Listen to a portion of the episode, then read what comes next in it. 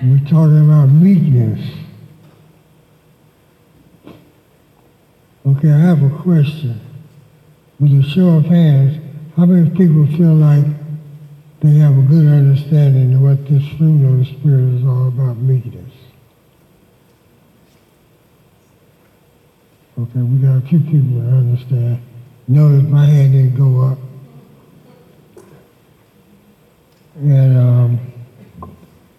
First, what I'm going to do is I'm going to give some definitions of meekness because I've been to the Greek, I've been to the dictionary, and I asked God to put in me and tell me what it is. And I also decided to use a particular character out of the Bible. And I'm going to use Moses. And the reason I use Moses, if I get Joyce to read, read a scripture for me.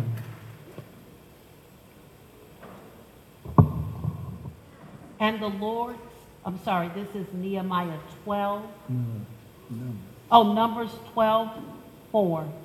okay.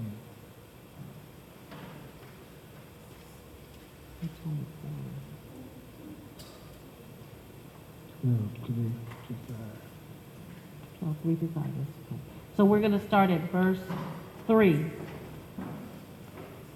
Now the man Moses was very meek. Above all of the men which were on the face of the earth. Y'all hear that? God said that Moses was the meekest man on the earth. So naturally, I'm going to talk about Moses. Because when I started digging into it, I was reading some things about Moses. For example, Exodus 2, 11 through 12. And Exodus 2, 11 through 12. And it came to pass in those days when Moses was grown that he went out unto his brethren and, look, and looked on their burdens. And he, and he spied an Egyptian smite the Hebrew, one of his brethren. He looked this way, he looked that way, and he saw that there was no man around. So he slew the Egyptian and hid him in the sand. And when he went out the second day, behold, two men of the Hebrews strove together and, and said to him that he did, and said him that did the wrong. Wherefore smitest thou that fellow? And he said, Who, who made thee a prince and a judge over us? In, in, intendest thou to kill me? So what we have here, he helped the guy, and I guess he was expecting, you know, thank you or something when he saw him the next day. But instead, the guy said, oh no. And so I said to myself, now God said he was the meekest man on the earth. That, that doesn't sound very meek to me, to kill somebody. So when I said to myself, now something must have happened between the time he killed that man and the time God said the statement about him. Can everybody understand me? Yes, yes. Yes. Okay, thank you. He must have, something must have happened. And actually what happened was Moses went on a wilderness experience. Um, Pharaoh found out, found out what happened, so he was going, he, he started to kill, look for Moses to kill him.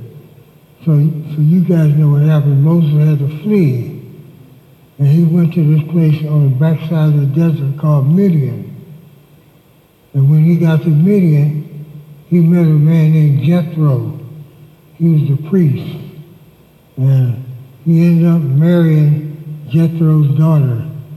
So now, to go back a little bit, Moses, as you know where he came from, they had an indictment to kill or kill a young man. So when he was a baby, his mom put him in a basket and put him on the Nile River, and he went to the palace. And so you know Moses was raised up with a silver spoon in his mouth. So he didn't know nothing, nothing, nothing about no meekness. All he knew is that he was a man, I guess, like everybody he was raised with, with all that type of stuff.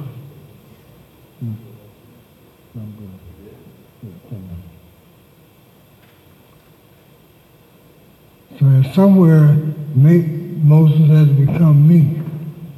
And I believe that on that wilderness experience, uh, he, he found out that with that silver spoon gone, if he wanted to eat, he had to work.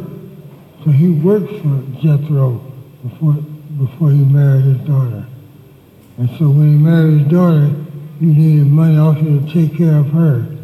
So he started learning about humility and meekness. So there he was, learning. And he, I guess he did pretty good at it. So um, the time the time came when Moses. Now I got scriptures for this, y'all, but I'm just gonna paraphrase. Time came when Moses decided he was walking around and he came up on Mount Horeb, and that's God's mountain, and God called him.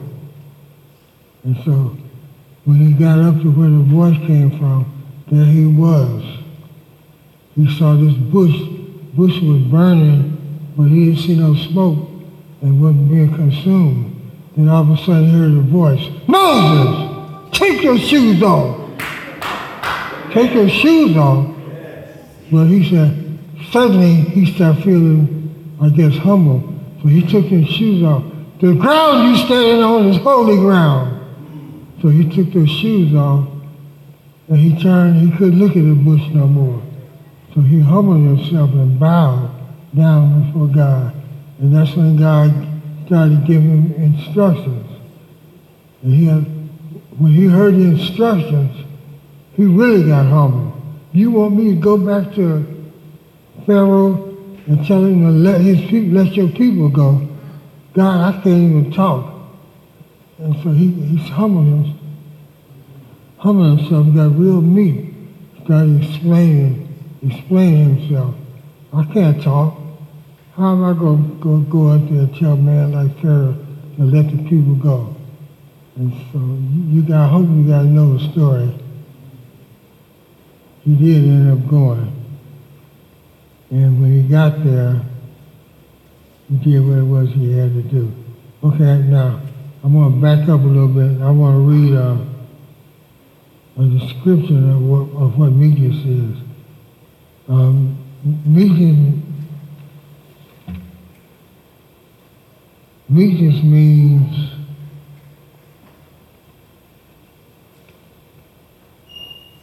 behaving with goodness and kindness is an amalgam of righteous, righteousness, inner humility, patience.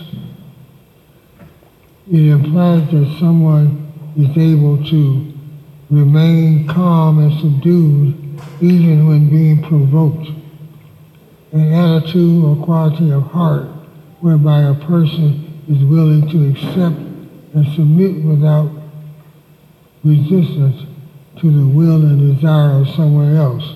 In other words, giving up your right to be right. And a few, a few words that are synonymous with Meekness would be um, docility, humility, mildness, modesty, and timidity. And the Greek, the Greek meaning translates to strength under control. Now,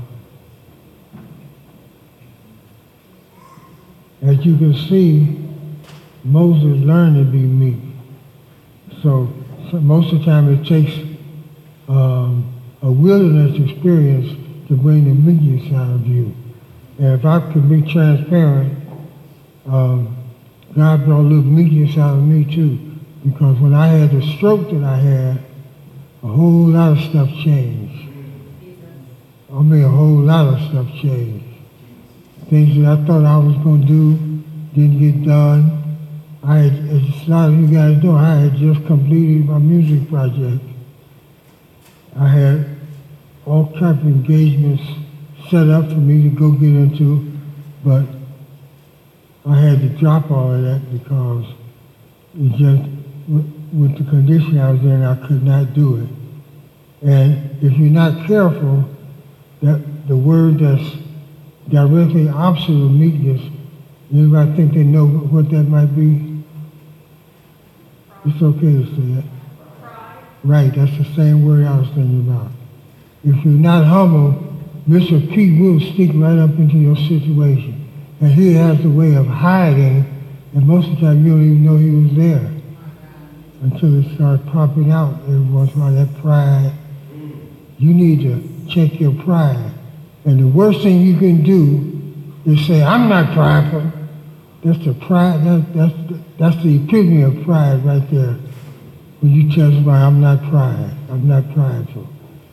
So, I'm just being transparent now. That's what I was at, that. I, and then my wife, um, please listen to your wife, gentlemen. She tells me I'm prideful. She, I, I, I really tell her, I am not prideful. Okay. And that's the pride. Okay, so meekness. Uh, uh, now another another um, de- definition. This is my spiritual definition. Spiritually meek person is one not self-willed, not continually concerned with his own ways, ideas, wishes. They are willing to put themselves in second place and submit themselves to achieve what is good for others. Meekness is the antithesis of self-will, self-interest, and self-assertiveness. So, you guys start to understand what meekness really is? Amen. Because I'm getting to the end here. Um, okay, one thing I found out when I looking at the spirit, the fruits of the spirit, looking at the fruits of the spirit, just about everything is contained in meekness. Uh, peace, joy, love, long suffering, it's all rolled up into meekness. And without meekness, it's kind of hard to really enjoy the life of being a good, true, born again Christian. So, with that being said, I'd like to thank you all for listening.